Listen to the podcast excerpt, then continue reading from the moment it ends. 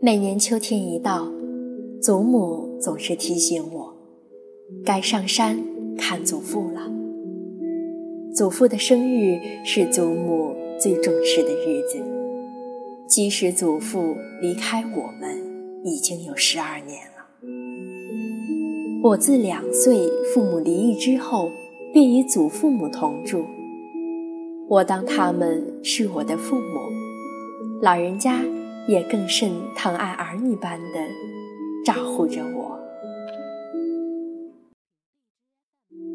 上山的路七回八转，祖母和我在这路途中，总会说说聊聊这一年的事，也掺杂些祖父的小趣事，或我小时的糗事。他通常记忆力惊人，说起细节，令人如历历在目。但今年情况有异，同一句话他竟反反复复说了八次。老人家走到这一处也是自然规律，不能怨天尤人。他这辈子已经够顺心的了。我惆怅的不只是他的身体，更多是我想到他一定不愿意。自己有失态的一天。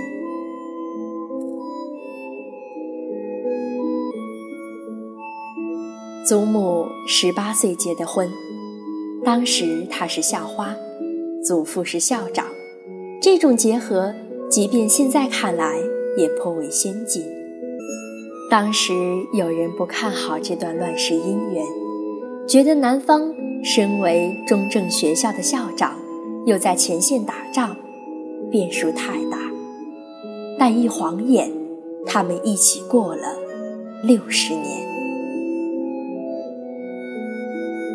很多人以为将军夫人茶来伸手，饭来张口。祖母这辈子吃饭喝茶的确无忧，但是并没有少干活。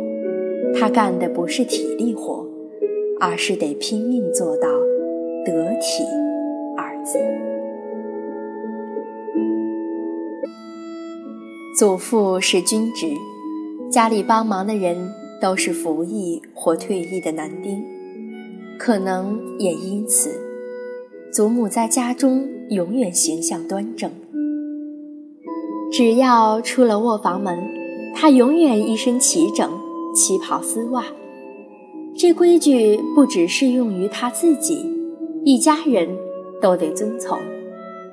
我听说母亲怀孕期间，身子一天天臃肿，旗袍领口却不敢宽松，最后干脆躲进厕所假装拉肚子，只为可以坐在马桶上将领子松开，好好的看本武侠小说。祖母对祖父的照顾。也是有讲究的。祖父长期在书房写作，祖母有事只以纸条传进门缝。祖父爱吃葡萄，祖母总亲手剥好皮，用牙签将籽粒细细挑出，然后装进水晶碗放冰箱十分钟，再端给祖父。他说：“这样葡萄外凉内柔。”最具风味。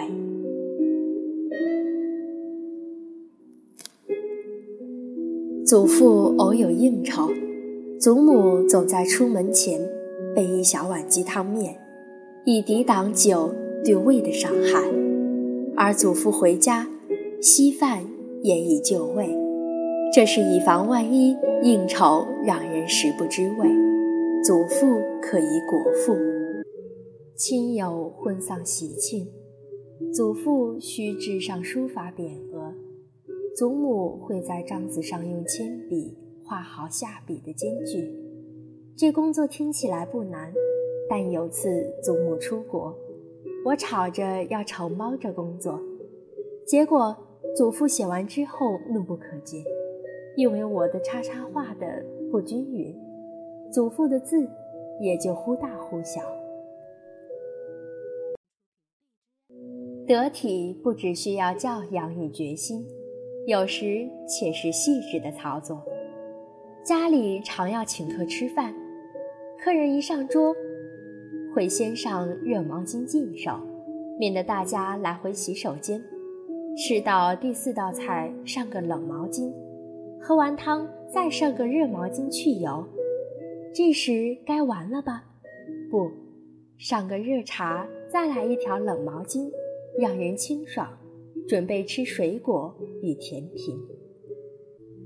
光从这冷热毛巾的讲究，可想而知其他的待客细节。他说：“朋友来家里吃饭，是对我们的认同与尊重，我们应报以全心。”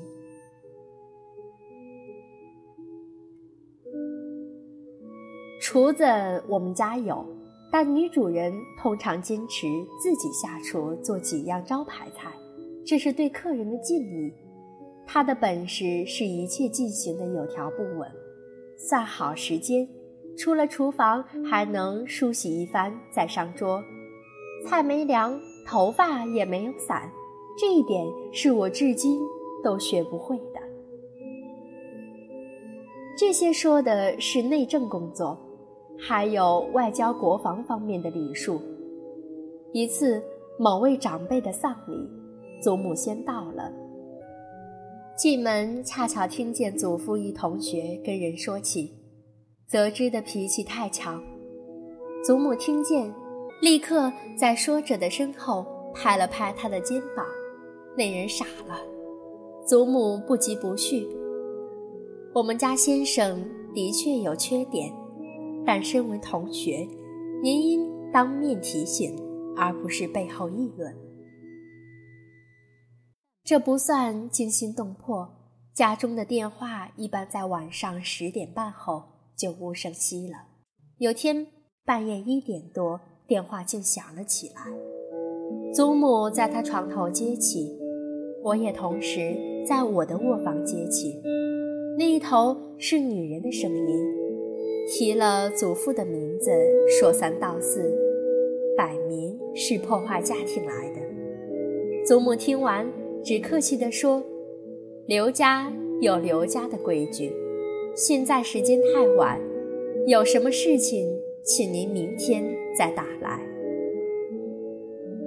我直觉不妙，摸黑进了祖母的房间，钻进她的被窝，她却一点没事。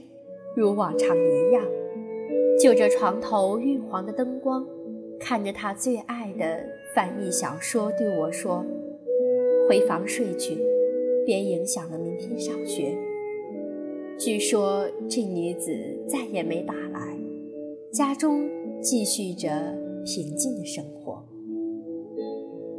但这样的祖母会不会得体的太像打仗了？可能有。但更多的是优雅，优雅之中还有幽默。小时候一有什么事不顺，我总爱嚷着：“啊，要死了！”祖母就叫一句：“英英啊！”我本能回：“什么事？”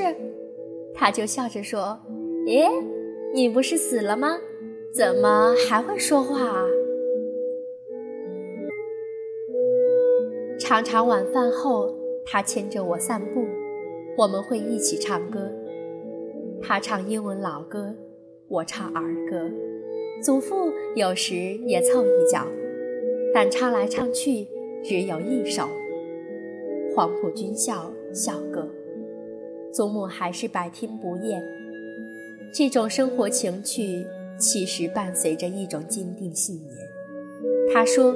自己一辈子能为这个男人付出一切，是种骄傲。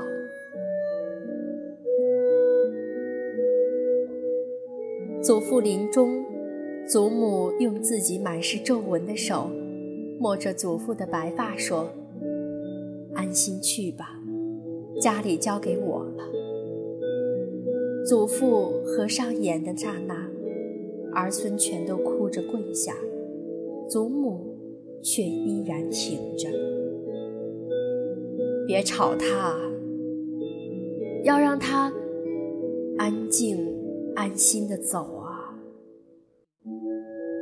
淡淡一句，就像他在他男人书房门缝下，又轻轻塞进了最后一张纸条。